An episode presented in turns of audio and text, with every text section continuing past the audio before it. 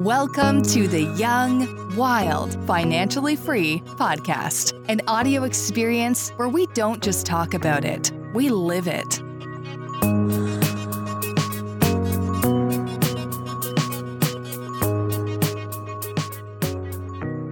Hey everybody, welcome to the Young, Wild, Financially Free podcast.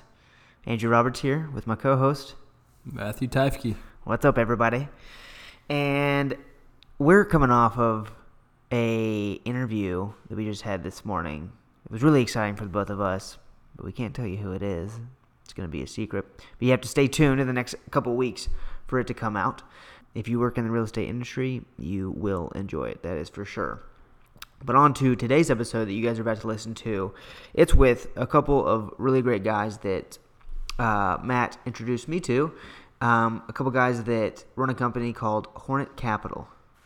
Matt, you want to tell us a little bit about, about these two fine gentlemen? Yeah, absolutely. So pretty cool. They formed a partnership, two pretty different guys, one with the military background, the other construction. And Brian Whitten is the guy with the military right. background. Yep. Jordan Olson, uh, construction. construction. And cool. They kind of came together and started a, a partnership, and they've actually become really successful. Everything from uh, hard money to just helping out on the construction. Uh, their main business is the, the hard money side, but they're right. flipping properties, uh, putting money together, and uh, they're doing pretty good. And even after doing the podcast, I've sent business their way, and they've sent business my way, so it's been pretty cool Yeah. Um, to work with them in a professional role. I, I think they're the real deal. Yeah.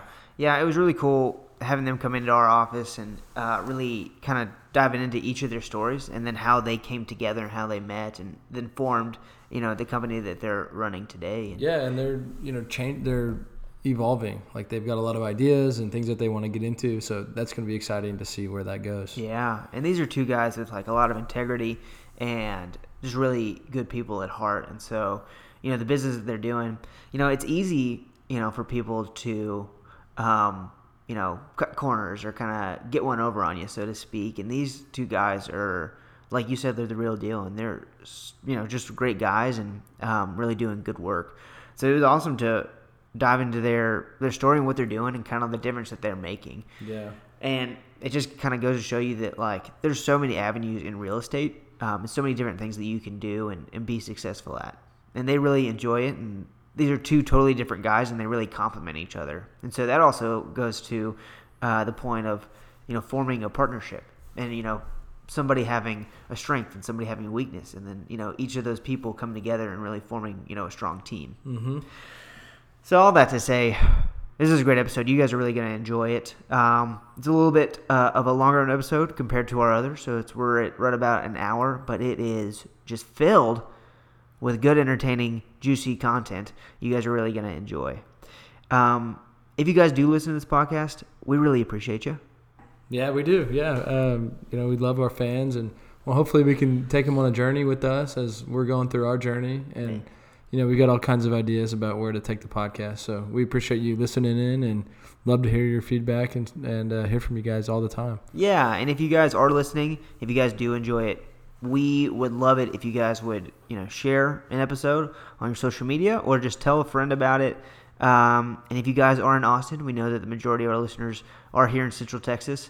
If you see me and Matt out and about, you know, feel free to come up to us and say hi and talk about an episode, or, um, you know, grab a cup of coffee with us. We would love to sit down with, with any of you. Um, so thank you guys so much for listening. On to the episode with our good friends at Hornet Capital. Enjoy. Welcome to the podcast, guys. Good morning, everyone. Good morning. It's interesting. We usually only have, you know, one person on the podcast that we're interviewing at a time, but now we have uh, two. So double the fun. And what I kind of wanted to do is, instead of really diving into uh, each individual's background, I kind of wanted to maybe dive into the story of how you guys met and uh, how you guys came to start doing business together. So Brian, you want to go ahead? If anybody wants to take a lead. Yeah, great. I'll start. Uh, so I have a very unique background. I started as an F eighteen Navy fighter pilot back in the day. Uh, had some great time flying, dropping bombs, doing God's work, and uh, doing stuff I can't tell stories about back home. But sure. um, anytime you can strap a multi-million dollar jet engine to your back, uh, it's always a good time. So uh, the the problem we always have is when we get out of that, what we do once we're done, mm-hmm. right? So I can fly. And if, am I allowed to swear here? Yeah, yeah, yeah, yeah, yeah, yeah, yes, you can. So, um, you know, once you're done having fun doing that, what, what you know, that's all I knew how to do. But mm-hmm. uh, luckily for me, uh, someone back in, when I was at the Naval Academy told me, hey, when you're done, you know, the Navy's not going to make you rich. He said, but if, if as you go, the Navy's going to move you fifteen, twenty times throughout your career. Whenever you go somewhere, go ahead, buy a house, rent it when you leave. And then when you're done with the Navy, you sell them all, you buy your dream house for cash, and you get your retirement. And I said, well, that sounds like a great idea. Yeah. So I started doing that, and then uh, throughout that process, quickly realized that I did not want to be an out-of-state landlord because okay. it sucks. But uh, but I learned a lot, and that's how I got into real estate, to be honest. So, um, you know, started buying houses throughout the country. I knew that I wanted to try to flip houses, you okay. know, just like everyone else, H D T V kind of stuff. I was living in a small town in South Texas, uh, Kingsville, Texas. Yeah. You could buy houses for fifteen thousand dollars, put fifteen thousand dollars into them, and sell them for ninety thousand dollars. Yeah. So not like big numbers here in Austin, but uh, definitely an education. What would those rent for, do you think? Oh, what would they? Uh, you'd probably get nine hundred dollars to one thousand dollars. Actually, I take that back. Um, in Kingsville, there's such a demand for rentals. If you have a decent property, that you probably could get fifteen hundred bucks, something like that. Oh wow, yeah. That's crazy. Yeah, it's a good return. Cool. It's kind of a small town. There's not a lot of money in it, but there's a lot of big things. There's a, na- a jet Navy base. There's the Border Patrol there, and there's also a college. Mm-hmm. So a lot of young professionals there that need good places to live, but there's not a lot of that uh, supply. Um, so if you do have a good place, it's it's a good place. Mm-hmm. So I started flipping houses there, and in fact, I, you know, I was doing two or three while I was still in active duty, just on the weekends and nights, swinging hammers, having a good time, doing doing most of the work myself, and uh, you know, started making more money doing that than while I was a you know an officer in the Navy. Yeah. So we got out of there, and I was like, okay, time to go um, be a big boy and get a real job. Mm-hmm. And me and my wife moved up to Austin for the education for our kids. Okay. The first thing my wife did was say, no, you're not doing that. You're going to go get a real job with, a, you know, getting paid. So I yeah. went and worked for a technology company over on Southwest Parkway. Okay. And uh, quickly realized that my personality as a Navy fighter pilot did not fit into a cubicle lifestyle, because I wanted to, you know, hang out and, and talk shop around the coffee pot, and everyone else wanted to stay inside their cubicles and, right. and not talk with me at all. So, uh, I stayed there for about a year. Me and my buddy, uh, another Navy pilot, we uh, uh, we got together. We formed a company called Tally Two Investment Group. There's two of us. Uh, he was he got out of the Navy. He got got his M B A, and then uh, was working for J P Morgan or something like that. He mm-hmm. said, "Hey, I want to start a business." He's like, how about a real estate business? I said, perfect. Yeah. So we put together a one hundred page PowerPoint with a business plan on what we were going to do, and we presented that to our wives so that we could both quit our jobs. That's awesome. Yeah. Uh, I still have that PowerPoint, and uh, of course, just with every business plan, the day one that we went out in the field, it, you know, that, that business plan was kaput, right? Mm-hmm. So, uh, but our wives did approve us to quit our jobs and, and start our company, so we did that. Um, you know, quickly he got cold feet when he realized that being an entrepreneur is not as easy as it, it sounds, and yeah. it's not. Really? Yeah. um, and so we, you know, I ended up uh, taking over the company, and Tally Two became Tally One, but kept the name, and uh, and started flipping houses here in Austin. So worked my butt off there. I was like, you know, I'm going to be the biggest, baddest motherfucker to flipping houses out there. Yeah. And, uh, you know, just like everyone does, they dream big. Mm-hmm. And um, went out there, and, and I just, I couldn't get over the hump of doing seven to eight houses at a time. Like, I couldn't put the right processes in place. I'm a big checklist guy, obviously being a military guy. Mm-hmm. And I couldn't find the right people to put under me at the time. You know, Austin's a hot market, finding good um people to work for you that aren't just hopping from job to job, right? And and so I just couldn't get over that hump, and I was running myself ragged and, and running out of time and energy for my family. So finally I took a step back, and I said, you know what, let's look at how many houses I did these past couple of years. And I saw that, you know, only four or five of them really moved the needle, you know, mm. those big profits. And, and I knew every single time that it was those ones. Before I even had it under contract, I said, man, if I get this one, this is going to be a game changer, right? And yeah. they were. So I knew up ahead of time what the big ones were, right? They're not these ones that I make thirty, forty grand off, but it takes me six to nine months to, to flip. Right. And all my time. And so I was able to, okay, these are the ones I want. And I sat back. I said, okay, I'm just going to wait for these. And guess what? As you're sitting back, you got your war chest of capital out there, you're ready to go do it, and then nothing happens for a month mm. or two months. You're like, oh man, I hope I'm making the right decision here, because yeah. wife's getting a little mad that I'm not doing any work. Right. Um, but then I actually had some people start coming to me, other people that have been networking, other investors, and they said, hey, I need uh, thirty grand to go finish this project. So I went and looked at it. I was like, yeah, I can help you with this. I got money just sitting in the bank, so started lending money to other investors, you know, just by accident. Right. And uh, we did everything wrong. I lent the money completely the wrong way. I overcharged them. You know, Texas would like lay down the law if they ever saw what I did, but I didn't know better. They didn't know better. Um, you know, we were both happy. They ended up unlocking all their equity in the project, so we were both happy. Uh, and I sat back. I was like, well, you know, I couldn't scale my my business of flipping houses, but I could scale this sure. if I could figure this out. So I started, you know, nerding out and doing all the research on lending laws and stuff like that, and mm-hmm. quickly realized I was doing things wrong and corrected them and made them better, and came up with different lending programs, and uh, and that's how I slowly got into the uh, the lending side of things. So now I can be able to be a lender, I can be a flipper, I can be a developer, whatever. I just kind of grew into it as as I was uh, moving along. Sure. So that's my backstory and how I got to where I'm at right now. Yeah. Jordan has a much different story, so I'll let him uh, take the mic for a little bit. Uh, my joke out there when I'm talking to people about Brian is, uh, you know, I, I do call him my friendly nerd, because he's he's the one that goes out and he actually studies the uh, property code for, for real estate, and he's very good at it and knows his job, you know, and, and knows the ins and outs, which is, allows our sandbox to become a lot bigger when we're getting creative. And people, you know, have passed on a deal where Brian will say, no, that's a great deal, and here's why. So sure. he actually sleeps with the property code next to his bed. So, but I'm, I'm glad I'm glad he's on my team and not working against him. Yeah. So, uh, absolutely. Um, for me and my story, I'm a uh, small-town Canadian boy. I uh, grew up uh, on a place called Vancouver Island. Okay. Um, my, my wife seems to think that I duped her, because I told her when I met her in Vegas one night that I was a real estate investor, uh, lived on an island, and and uh, you know she got she. So uh, that, I'll tell you that story in a quick in a quick minute. But uh, uh, small town Canadian boy, started in the construction business early early nineties. Um, then quickly after, uh, when the market uh, crashed there um, in the late, late nineties, uh, became a uh, a realtor up for a company called Royal LePage up in Canada, and.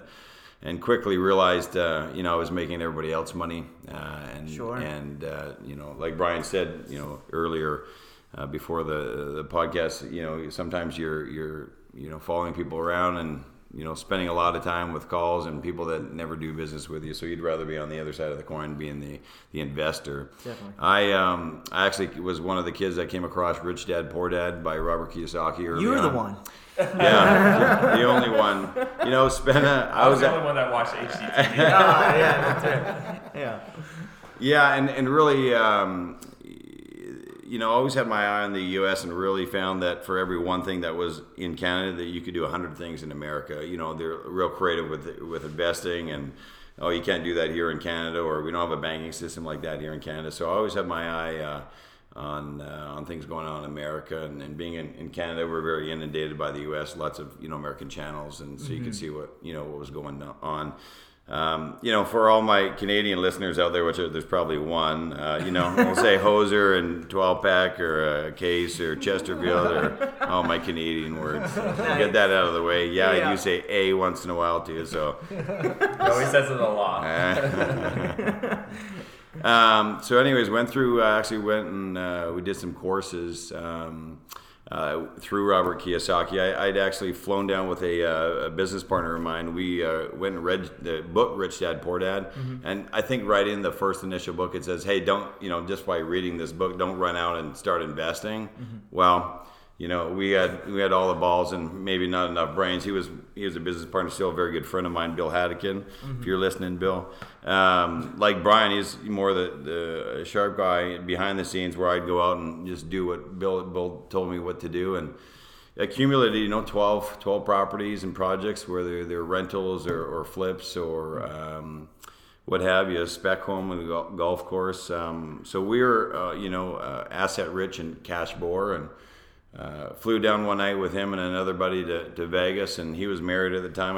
I I promised a buddy I'd uh, I'd take him out to the bar because I was I was single with a with a with a daughter at the time, and um, I said, yeah, well, we'll take you out to the bar later. My buddy, we were, you know, this is when Hold'em was all the crave, and so my my wife had come and sat down at the table, and and so we got to talking and started holding up the, the poker table, so everyone, you know, around was like, are you going to play or are you going to talk to this woman all night? I said, well, I'm actually going to go talk to the woman. So I told my buddy Bill sitting at the next table, I, um, I'll be right back. And uh, I didn't actually come back till the next morning because I took off and took a plane ticket to Michigan to fly just to hang out with my wife a little. Well, it wasn't my wife then, but yeah, just to spend more time with him. But wow. At this time... You cell phones at the time, you couldn't call. You couldn't. It'd be a five hundred dollars call. There's right. no so.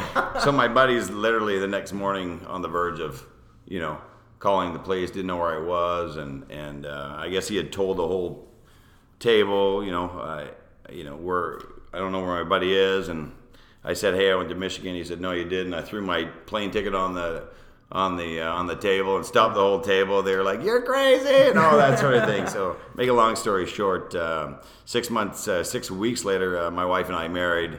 Uh, she was from Michigan, actually. Oh, okay. And so um, she said, hey, let's go live in Canada. And then once she realized that I was a poor real estate investor, and, uh, and I was ass- you know asset rich and cash poor, and the island was, you know, shitty and cold all the time and dreary like Seattle, she's like, we got to get out of here. So we actually just moved into a border town in Bellingham. That's how I actually got to the States. Okay. Uh, and she said, if you're going to marry me, you know, I, single woman, I worked hard for my money, and, you know, I'm more conservative. Real estate's not for me. Sell all your stuff in Canada. So I sold all that off, and five years I went uh, work for a Remax down in uh, down in the States in Bellingham, and um, finally uh, wore her down and said, I got to be a real estate investor. I gotta I gotta be on that side of the coin. And yeah. uh, so she took me to a Robert Kiyosaki event, and you know, I think we spent about seventy-five, eighty thousand dollars on our education. Okay. Uh, I know a lot of times when people do that, it doesn't turn out so well. I think it, it turned out all right for us. It kind of opened the doors for us, and. Uh, Um, we're up in the uh, Seattle area, uh, like I said, in, in Bellingham, and uh, prices were, you know, fairly high, like the Austin areas. Yeah. And uh, we just found that the market, uh, you know, pre two thousand eight, it wasn't it wasn't that active. Prices were still pretty high. No one was really motivated, so we had to learn how to go out of state, and and um, so we did a lot of investing down in California. Had a team down there okay. in the Sacramento area, so that was a lot of fun. Did a lot of flips down there. We started, you know, we came in with the money and partnered, and. Um, And they did all the, the fix and flips, and then we got over to um, to Tennessee, uh, did some stuff in Indiana, and of course in, in Texas, and then finally uh, when prices went down, the Seattle area went back, started flipping there as as well.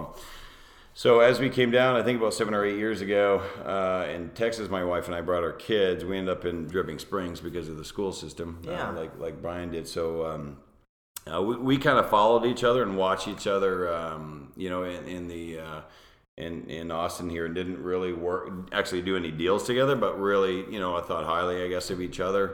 And, um, you know, I was real focused. I saw a lot of people failing and losing money from watching, you know, like Brian said, too many H G T V shows or coming out of some of these classes and just uh, not really understanding how to make money. And so I, I see, I saw at the time a lot of people losing money on the construction side, which I had a lot of background in. And I started really uh, applying systems and trying to help people, um, you know, with that part of the uh, with the flip process. Right. Um, and I was really destined to really change that for a lot of people. And then Brian, Brian and I continued talking, and and uh, I think at that point Brian had really wanted to launch the lending side, and, and I was more focused on the construction side. I said, I want to help, you know, this group of people. He says, well, what happens if we can help people with, you know, the the whole um, you know, the whole process, right? From the, the funding to the wholesaling to the building, right through the whole system. Um, if we could help everybody, not just, you know, people stuck in the construction part, and have a full turnkey system, you know, would you be interested in that? And I said, yeah, absolutely. So he showed me his his model and, and uh, plan, and that's kind of how we, we got started and, and got to forming Hornet Capital. That's awesome. So when did you guys uh, start Hornet? So Hornet started about uh, a year ago. Okay. So, and all we did, my old company, Tally Two Investment Group, what we would, I would have friends and family and other investors, they want to partner on projects with me or partner on loans or, you know, partner in some way. Mm-hmm. And it was all fractionalized off. So this one project was with, you know, my buddy, and this one was with my mom, or this one was with another investor here in Austin. And so it was all just a big spider web out there. Mm-hmm. And every time I opened up QuickBooks, it would like scream red alerts at me because yeah. like it, you can't do this. So and finally at some point it was getting big enough that I said, okay, time out, everyone. You know, let's just put all our money into the same pot. You know, I'm going to keep doing the same thing, keep getting the same returns that we've been doing. Mm-hmm. Uh, it'll smooth things out for you guys because now you're part of all the projects. And so if one goes bad, you're not stuck to that one bad project. Yeah. And so I started getting interested in the fund idea. Um, you know, unfortunately, I had two kinds of investors. I had some that they just wanted nice conservative returns. Mm-hmm. And then I had the ones that said, "Hey, this is my play money. I'm not looking for, you know, ten percent return. I want, I want bigger money." So, right. uh, I had to find a way to create our fund so that it had it can satisfy both of those. Where mm-hmm. you know, Class A's are nice conservative people that want ten percent. Class B is kind of the more exciting equity portion of what I do. Mm-hmm. Um, and so that's why we switched from Tally to the Hornet Capital, just so we can start that fund, make sure it's approved by the, you know, S E C and the attorneys, check all the boxes and do all that fun stuff. So sure, uh, that was the transition about a year ago when, when we started Hornet. Gotcha. Okay. And so I've seen with um, a lot of partnerships, uh, I know that Matt and I are both this way, that um, each person has like their individual strength um, or multiple strengths or skills. Um, and their partner, or they reach out to other people to, um, I guess, supplement where they lack. Um, so where I laugh because that's quite a. Uh, I was. Gonna... I, I, I laugh because that's quite a, a humorous uh, joke in our office between actually my, my wife and, and, and Brian, because they're yeah. very both left side A-type personality, where sure. I'm a shit show right wing, you know, just uh, not quite, but uh, we we have a lot of fun with it, and and uh, you know, Brian will say, "Does Jordan ever do this?" And she says, "Holy shit, he does that all the time at home." So it's, you know, I, I know what to expect when I. It's like I'm married to both of them, but uh, thankfully I'm married to the hot blonde girl, not the... Right. Yeah. You're talking about Brian, right? Yeah. Yes, I am. Hey, anyone that's seen our, anyone that's been to our meetups knows that you wear the wig. That's right, yeah. I was ho- I was hoping I could find some coconut shells for that one, too, but never did. That's fine. That's awesome. Um, so I bring that up to uh, to ask, um, you know, how have you guys seen that uh, in your business? You know, over the last year about, um, and why is that, you know, why you guys came together to, you know, form this company and work together, is because you each complemented each other where the other, um, you know, didn't. Yeah, absolutely. I'll just start, Brian, if you don't mind. And um, I, I realize that I'm a, uh, I'm an extrovert in my life. I like to be out talking with people. Um, I'm a very good number two guy. I don't really want to be a number one guy. I don't want to be the C E O of a company. I want to be the supporting. I want to be the vice president, if you will. Yeah. Right? So, um, you know, I, sometimes it, it uh, you got to you dig deep in your soul to, to really realize that and admit that to yourself, because yeah. a lot of us always want to be leaders. And so if you really know where your spot is and you're very good at it, stick to it, right? Sure. And uh, you know, I knew Brian was very good at at, uh, at, at numbers. Uh, he's he's very good at uh, a lot of the law stuff, and and I and he knew that I was very good at going out and just socializing with people. People uh, had a lot of trust in me for what I was doing, and and you know, I guess somewhat respected what I was doing uh, out and about, and. Uh, Same with Brian. Brian was always known as a very trustworthy per- person. That was very, you know, for us to partner, number one, that we are opposites, and we, uh, you know, um, we could bring both of our strengths to the table and be successful. But Uh, I think first and foremost, Brian, wouldn't you agree that I think it was the whole trust thing and the whole knew each other, that we were very honest. If there was so, something that, that that happened, we'd be very, very, very honest with each other, or you know, or our clients, uh, which is really important in a, pri- a partnership. I think, to be honest, what really pulled us together was when we sat down and started talking about what we want out of you know the next couple of years. Um, we didn't we didn't know what it was at the time, yeah. but we felt it. Mm-hmm. And so it's funny because I'm still a Navy reservist, so I still get to go once a month. I get to go teach students how to fly jets, that's awesome. uh, which is great. So I, I tell my wife that's how I stay young. So I had on one of my to-do lists, I said, hey, we need to create a mission statement for this company. You know, we came up with all the same bullshit stuff, blah, blah, blah, and it was terrible, and it didn't really hit us. Right. Um, and I remember... I was driving down, it was, I don't know, three in the morning, yeah. It was still pitch black out. I'm driving down to Kingsville, and I was kind of working on the mission statement that I could, you know, give to, to people I work with, and uh, it just, it was hard to put in words, and then finally, it just came out. Like, I, I just felt it, and the, the second I said it, it felt like a ton of weight had been lifted off, because what it really was, uh, was that we have a... unique passion to help other real estate investors. And that's what it all boiled down to, whether it was creating systems for the contractors, uh, for other people, making sure they're successful uh, on the, you know, on the, in buying the properties right and stuff like that. And I remember I took a, a I think it was a FaceTime video or a YouTube video or something. I can't yeah. remember what yeah, it was. Yeah, three in the morning when it's pitch black. So all I can yeah. see is like shadows in the background. He's like, Jordan, I got it. I figured it out. Figure out why we're doing this. Yeah. But um, I, and I still watch the video myself because it, it, it just empowers me to, to go back to our roots on why we actually formed our company and did this.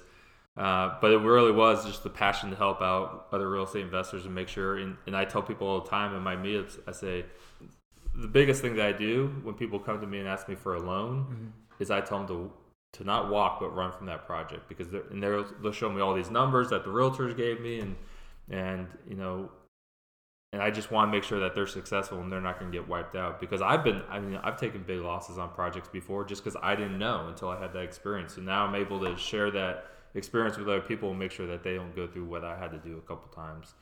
So I think that's kind of the unique thing that really ties us together. Um, and I think a lot of people that, you know, come to our meetups, we do once a month mm-hmm. and it's, it's just free education. We don't charge anything. We don't do anything. We just say, hey, come here. We're going to, you know, whatever you guys want to talk about, we'll, I'll present it for you guys. Mm-hmm. And, uh, I'll just give you, you know, down and dirty what it's like to be. So we do a lot of those once a month. It's a it's kind of a big headache because we're it takes away from our business, but it's our way to give back uh, yeah. to the to the public that aren't investing with us or whatever. So Brian, Brian, what is our what is our mission statement? I don't think you ever nailed it. We gotta watch the YouTube video. um. So uh, the meetups, just to plug that real quick. So when and where are they? Uh, that usually depends on my um, my Navy schedule, but usually it's the last Wednesday of the month or the second last Wednesday of the month. Okay. Um, we've just been doing it at uh, Casa Chabala up on Research Boulevard. Yeah. Okay. Um, as a yeah, last couple three months there. Yeah.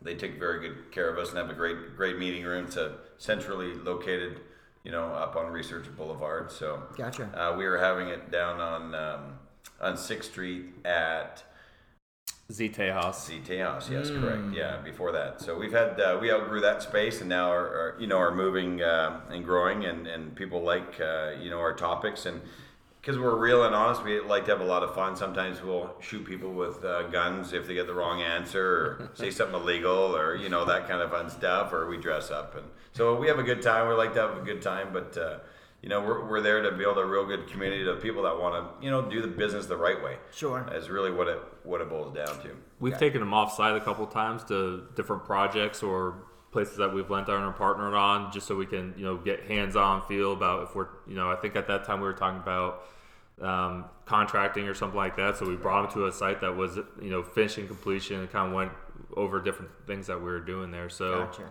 Usually what we tell people is we'll send out emails to people that have been there before, but I think uh, Mary, our assistant, she uh, she puts out on the Meetup, meetup dot com. Hey, and then, what's up, Mary, if you're listening out there? Shout out, Mary. Yeah. She's not here, but she actually runs the company. yeah, yeah, yeah. I gotcha. Um, and then we also, she, she does it on Facebook. I think she'll let everyone know where the next one is and time and dates and stuff like that. Cool. Yeah, that's cool. We'll have to get, get over there. Yeah, fun. yeah, for sure. Um, I got a couple questions for you guys. So... The uh, this whole system that you created seems a little bit different. Like, not a lot of people are doing it. So when you when you put all this together, is this a model that you created on your own, or did you go to someone else that had done the same thing and kind of replicated what they did, or how'd you kind of get this, you know, rolling? So uh, we do nothing like anyone else does. I'll be honest, and that's the hardest thing as an entrepreneur, right? Is going against the grain. Right. The tide's going that way, and we're trying to go this way. So. Trust me, he redirects our ship all the time. But in my heart, here's the true thing. It's, it's absolutely true. Um, and I'll get back to Brian here. But uh, Brian reminds me, we're we're not going to be like everybody else. We're going to do it right. And, and, and um, you know, our, our whole goal is to um, really help the, the real estate investors out there do the right things and prevent them from, you know, losing money like a lot of them are out there right now. And uh, we're just seeing it too much. And uh, we have a passion to, to you know, to do it right. And Brian's always like, hold, hold strong that we're doing it the right way. And it doesn't always seem like that day to day, but uh, that's our that's our goal. Sorry, Brian, go ahead. No, so for instance, coming from the fix and flip business, I know what it takes to be a fix and flip rehabber. Yeah. Uh, and a lot of the new investors that come in, they don't. Mm-hmm. And so we actually put together processes um, that are in place that no other hard money lender has. Um, you know, we do advanced draws on, so if someone's doing their framing, they can get money for that framing before it's done. Typically, they have to finish the framing, then right. they go to the, to the the lender and say, "Hey, I'm done with the framing. I just spent twenty-five grand on it," mm-hmm. and they have to send an inspection team out, and they have to get approved through accounting. It comes out, hey, we did something completely different. We turned the model on its head, and we said, "Hey, we're going to give you advanced draws. We're going to pay your framer directly." Uh, you know, through his invoice. But by the way, we're going to take care of the ten ninety-nines at the end of the year. Mm-hmm. We're going to do all this hard work so you don't have to do it. Oh, and we pay directly to the, the vendor's bank account. Lien releases. Yeah, we take care of the lien releases and all that. We pay uh, if they if they need some draws for that framing from Home Depot. We give them a credit card, and they're allowed to use our credit card. Right. They upload the invoices to our site. Keeps track of their budgets real time, so they know exactly where they're at any time. So it's just a completely different system what they're used to. A lot of people are like, well, that's a lot of work. I have to get my contractor and everyone signed up into the system. I said, yeah, that's true, but you're going to have to do it anyways at the end of the year when you do your ten ninety-nines, right? right yeah. So do it up front, do it right. We'll take care of all, a lot of this hard work for you. Uh, you'll have all your budgets and everything up there.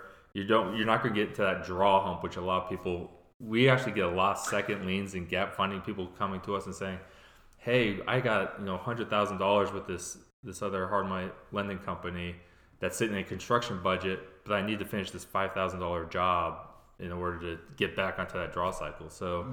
it basically eliminates that draw hump that a lot of people get stuck into. Mm-hmm. Um, and that's just like one of the many things that we do different than people. We're probably the only hard money lending company in Central Texas that we actually say, yes, we do gap lending. Yes, we do second liens. Uh, we like them. We love them, actually, um, because I've lost enough money doing second liens that I completely understand the position, and I and I know I know how to tell people, yes, this is going to be a successful second lien uh, or gap funding, or no, we can't do this. So. Mm-hmm. So let me just jump in real quick, and just to reiterate, you know, how we do separate ourselves from the other lenders, um, and you know how we've kind of changed uh, the lending process a little bit is. We won't lend on a project if we know the investor is going to lose money. Mm-hmm. I mean, that, and that's not typical from a hard money lender, and, and, and not to throw the you know other hard money lenders under the bus, but they're a straight up business where Brian and I, we're the front people. We we make all the decisions in our company. We're you know we're the appraisers and, and underwriters at the same time, and and uh, our our whole goal here is to ensure that people you know coming out of these courses are. Or not losing money on their first deal. You know, we want to make them successful because hopefully they're going to come back and do more deals with us. Right. That's a good point. Uh, and I, I've kind of learned a little bit more about the hard money. And um, I met. A, I just kind of want to throw this out there and see your thoughts because I met this guy that Uh, he took a loan out on a property that was going to be built. He's going to build the whole thing. So they gave him the A R V and they lent him all this money, and it was crazy high interest and a lot of points. And he got through this process and was looking at me to be an investor. And I'm looking at this deal like, man, this is already like a mess. Like I'm stepping into this. So it's just interesting to me because what you said is you don't want to lend on a project that they're going to lose money.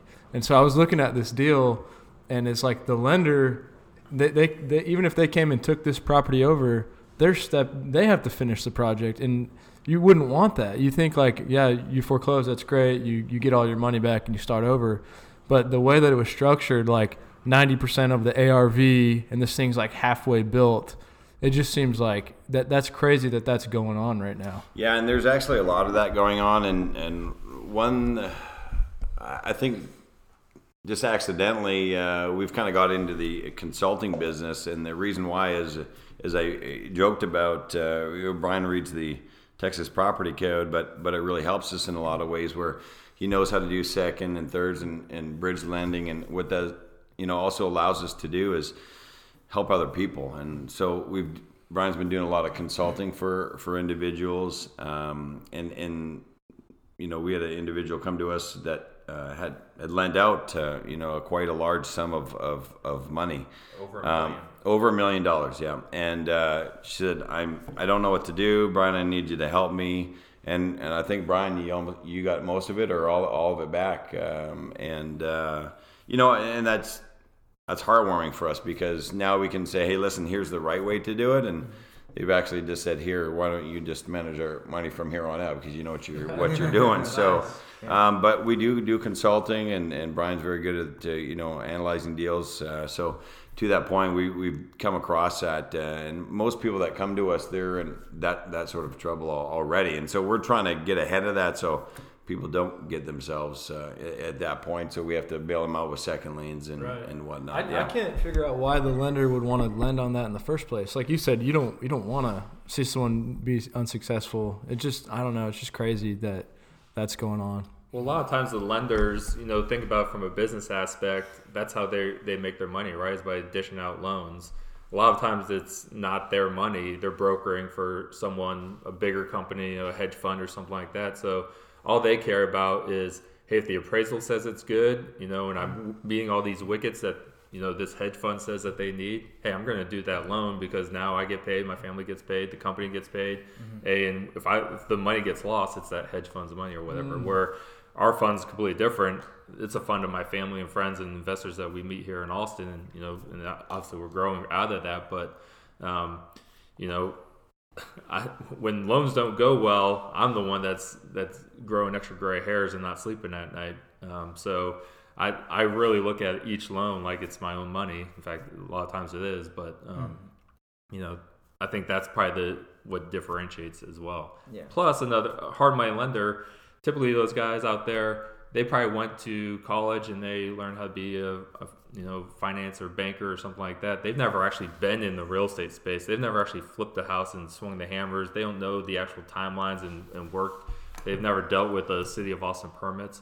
We've done all that, so we, so, you know, if we have to take back a project, that that's easy for us to take back that and, and fix that project. Where right. I think other, you know, it's it's not that easy. Right. And if I can just finish up uh, one one last point that we're what really separates us is, for me, I go out and check on our projects for a couple of reasons on a weekly basis. Uh, number one, I want to ensure that our borrowers are successful. Uh, you know, if I go to a job site and I find that, that no one's working there, I'll call them up and say, why is no one working or what, what do you need? So we can help and we will help our investors uh, move their projects along because we do have that that experience to do that. We're another lender will call if they don't have, you know, a pay, payment made. So we're very proactive. We want our borrowers to be successful because, you know, hopefully they'll come back and, and borrow from us again. Um, secondly, obviously, I want to protect our investors' money. If the projects are sitting idle, I want to ensure that, you know, why, and let's help this move along because, you know, I want to ensure, you know, our investors are, you know, getting getting paid by their borrower, making monthly payments, so on and so forth. So it's a two-edged sword for us, but uh, certainly, you know, our goal is to really go that extra mile and, and find out, you know, if people need help with their budgets, if people need help analyzing properties, that's unheard of in our space. I mean, lenders don't do that. Lenders lend money, right? And mm-hmm. a lot of lenders, like Brian said, don't have that experience. And right. you know, we're we're really here to, to build a community of people that just want to do right, be honest, and, and, and really do well for themselves, and, and, and you know, be profitable for, for them and their family. I kind of can see how this relates to like some of the commercial lending, that stuff that we're looking at is like the commercial lender wants to do the same thing. They want you to be successful, and they look at it more as a partner. Whereas most of the hard money guys, you know, they're just they're just loan sharks a lot of times. So it's like you're you're bringing that approach down to this to the single family side, and it seems like it's working out well. So that's really cool. We're trying. I guess the theme I've heard with y'all telling me your story is that trust is huge. You guys trusted each other before you formed Hornet, and that's kind of what why it came to be. And then um, there's a big trust between you and your clients, um, and so it makes me think. You know, I always think about the why behind uh, everyone's story, everyone's purpose. And so it makes me think, um, was there a time in y'all's story where you got burned pretty bad? Because obviously you guys have, you know, been in the real estate industry for a while and have had these experiences. Um, so I'm wondering, like, why you guys are, are doing it different, why you guys are – because y'all have a strong code of ethics. It seems like you guys are really good guys. You have good hearts. Um, so I'm wondering, like, was there something that happened that you don't want other real estate investors to go through? Yeah, let me tell but Brian's story. And I wanted to gradually quick the microphone uh, away from Brian. Uh, I've got two two instances, and Brian and I are, uh, you know, always very honest people. And it's uh, when other people, um, when I'm involved in something and something doesn't go well and they lose money, it's it's like it's not just hey, we don't pick up our phone and we disappear. It's yeah. it's distraught for us. It really is. So the first deal I ever did in in, in Texas. I had a professional criminal. He was a contractor. Um, so I was doing it remotely and, and bought a house actually in San Antonio. And what he would do is um, he was well recommended by uh, uh, by another company, um, wholesale company, um, and, and was used by other investors. And things went really well. So I did a lot of due diligence and checked, no, did everything properly to, as I normally did for out-of-state and contractors. And everything checked out. And, and, uh, and so what this guy would do is he was moving along very rapidly, but but hadn't finished the electrical, hadn't finished the plumbing in behind the walls. And so, um, you know, I kept giving him, you know, his draws on time and, and, and whatnot. And mm-hmm. and uh, then he said, I'm all done the project. But and he took pictures for me and everything. And, and uh, then I had someone go check his work, and it wasn't done to, you know, to his satisfaction. Yeah. And found out that he would move uh, items around Uh, in the house to make it look like it was done. Like he'd take a light switches off, and he would take, um, you know, uh, uh, yeah, lighting around. And and I it thought seems like that more effort. It's, it's more, more effort. I couldn't think of, you know. Like, he might as well have just done. Oh my work. Gosh, it yeah. was. And I just was like, this guy had such a great system. He really did. He talked well. I'm like, if you did actually things right, you'd probably make more money. And that's what I don't right. understand about, you know, no contractors and. Um, I have to jump back and just, just say this, where we find a lot of uh, investors run into problems is with contractors, and they're robbing Peter to pay Paul. And so um, I want to bring this up, which is very important, is we don't we don't allow pe- people in our draw system, we don't throw them a bunch of money so then take it from one project and then use it on another, and then this project, you know, stops. Um, we have, um, because contractors will do that, and then they'll run off with your money, and, you know, Um, it just reminded me that we hadn't discussed that, and so there's stops in place when we do do lend money, because contractors, uh, I found a lot of them are very good at contracting, but not very good at handling money and, and that sort of thing, and that's where a lot of people uh, get into trouble. Investors get into trouble with with contractors. Uh, the, the the second the second one was the big why for me. Uh, I was a, I was actually working as a salesperson for a gentleman in, in town, and. Um, he said, you know, bring on all the business you can because I can handle it. Found out very quickly he couldn't handle it. Mm-hmm. Uh, burned a lot of uh, local investors in, in town. Although I wasn't a principal with that company, uh, it hit hard for me, you know, that I brought all these different investors that wanted to, um, you know, that wanted to work with this company. Mm-hmm. Um, and he, the guy was lying to everybody, including myself and a couple other key people at the office. And mm-hmm. And so I was the one that went down with the, you know, investors to the police station to try and find this guy who was obviously a crook. And um, so it, it you know, it hit home when, when other people work hard for their money and they lose money and you have a small part in that, you feel responsible, right? And everyone turns and looks the other way, and I you, I can't do that. And so, you know, for Brian and I, that's exactly, Andrew, that's that's the why in our business. We're tired of people, you know, lo- losing losing money out there. And, and for us to, we want to be the honest honest guys out there that are going to shoot you straight, whether it's good news or bad news. Right. Uh, you know, we're gonna we're gonna turn around and, and try and make it right, and and hopefully, uh, you know, we're we're doing that now. Yeah. You know, it's an ex- interesting story because uh, I haven't I haven't thought about this in a while, but. Yeah. I was actually one of those investors that got burned uh, with, with his old company. And obviously Jordan was the face of the company. He's going out there selling the business and all that. Um, uh, and what I what I learned through that whole thing was, you know, as soon as things started going bad, uh, like you said, Jordan was out there just saying, hey, this is this is what's going on, very upfront, very honest. Uh, you know, and as, as an investor losing money, I was pissed, right? But, sure. you know, Jordan was doing the right things, saying the right things, making sure that I knew exactly what was going on. And, in fact, the day that he sent out his email and said, hey, I no longer work for this company, you know, reference, you know, if you need to talk about the company, go here. I'm still f- feel free to keep talking with me. Yeah. I think it was that day or the next day I replied to his email and yeah. said, I'm looking, would you like to come work for me? Wow. So, yeah. so it's not every day that someone screws you out of the money and then you offer them a you, job yeah. the next day. Just to be clear, I was not the one that screwed him out of money. I was just happened to be involved with the with the situation. Sure. We'll just clarify that. Yeah. Don't shoot the messenger. Yeah. Yeah. Um, well, that's cool, man. I mean, I obviously. Andrew, I got to stop you because. Yeah. Brian, you want to jump in and tell one of your stories? No, I'm good. You, you talk enough for the company. Oh, my gosh. That's what I get paid to do. Right? Yeah, yeah, yeah. Um, um, well, obviously, I, I you know don't wish that you guys uh, went through you know those tough times or got burned. But obviously, I mean, I'm a firm believer in that everything happens for a reason. And so, you know, if those things wouldn't have happened in your life, it wouldn't have led you to today to, to Hornet, which um, obviously is working out well for you guys. And you guys are doing the right thing. And um, so... all that to say is that it's pretty cool. Yeah. Yeah. I just had one quick question uh, regarding property management, because you said that you had some properties out of state and you quickly realized that you didn't want to manage those. So can you kind of talk through some of those challenges and, and how you solved that? So I actually never solved it. Oh, man. Uh, so actually, I did solve it. I sold all my properties off is what I ended up doing. But what I realized about the out-of-state um, stuff, you know, especially for if there's any military listening, um, is it all, it all depends on the property manager. Mm-hmm. So, you know, I had some that went really well, and it's because the property manager took care of everything. You know, they were very honest and, you know.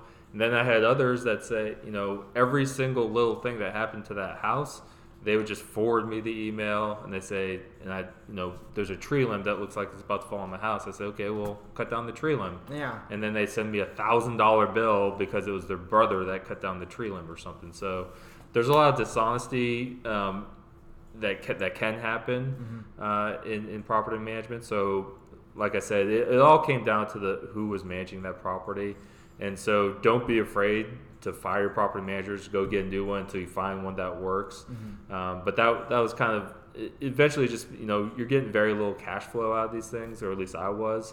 Um, and so it just wasn't worth the time and the headache, and I'd rather spend that time and effort, you know, doing things that I can. Sure. Um, I, I would continue to do rentals, and I, you know, I'm still looking forward to a time where you can do rentals in Austin mm-hmm. uh, because I, I'll, you know, pick up some more here once the prices start dropping down a little bit. But Um, if you can't get to the, the project yourself, you need to find a property manager that uh, is willing to take care and do all the hard work for you. All right. Well, that's a, a good way to wrap it up. Um, guys, thank you so much for being on the podcast. Um, for the listeners, how can they find out more about you guys and your company? Uh, so we have a website, w w w dot hornet dot capital. Okay. There's no dot com. Wow. And that's our email too. So it's either Brian at hornet dot capital or Jordan at hornet dot capital. That's with an O and Brian with an I. Okay, cool. Yeah. um, you know, Hornet Capital does uh, loans here uh, mostly in the greater Austin area. And so we'd love to, uh, anyone that's looking to do deals here or, or come and flip property and ask any questions. We're, you know, we're always, uh, always available. We're always uh, looking for new investors that want to come and invest you know, in, into our fund or into, you know, just individual properties. Mm-hmm. Um, you can do that with, with cash or through their I R As. And so, so we do have one uh, product that for investors, real estate investors out there that I don't think a lot of other people do. It's uh, fractional lending. It's actually a lot of hard work for us, uh, and it. But what it does is allows people that are not accredited, that can't get into the fund, it allows them to um, invest in projects. Probably the biggest thing that I see happen with new investors that, let's say they have twenty-five grand or something like that, and they want to, you know, get into the real estate game, they'll lend that twenty-five thousand dollars. Mm-hmm. Guess what? You can't get a first lien for twenty-five thousand dollars. So you're going to get into a second, third, fourth, whatever subordinate lien you end up in, mm-hmm. and you have no idea what you're getting yourselves into. Um, and obviously these are the people I help consult with to try to get out of it, but um, and, and they end up losing that money. Yeah. And so what what we've done is we've created the product where we fund that first lien, and then we allow people with those smaller chunks to partner with us in that first lien. Mm-hmm. And so that they're with us, you know, we're, we have the, you know, we we manage the, the loan and service it and all that, and we have our own cash in it. So we're going to take care of that person, and they're not going to get stuck in a subordinate lien with a small little amount of money uh, and then get wiped out in a foreclosure or something like that. So mm-hmm. it's a it's something that we do. Uh, like I said, it, it's not a moneymaker for us. And in fact, we probably lose money because we lose the interest on that loan and everything. Sure. Uh, but it helps, you know, going back to our passion to help out real estate investors from both sides, whether they're fixing, flipping, or someone that just has cash. It allows us to, you know, keep them out of that scary subordinate lien position, get them into a first lien uh, as a partnership with us, basically. Gotcha. Very cool. Yeah, that's awesome. Well, um, I will put all of your information in the show notes below. Um, and once again, thank you guys for being on the podcast. Thanks for having us. This is great. Yeah, thanks, guys. Great job.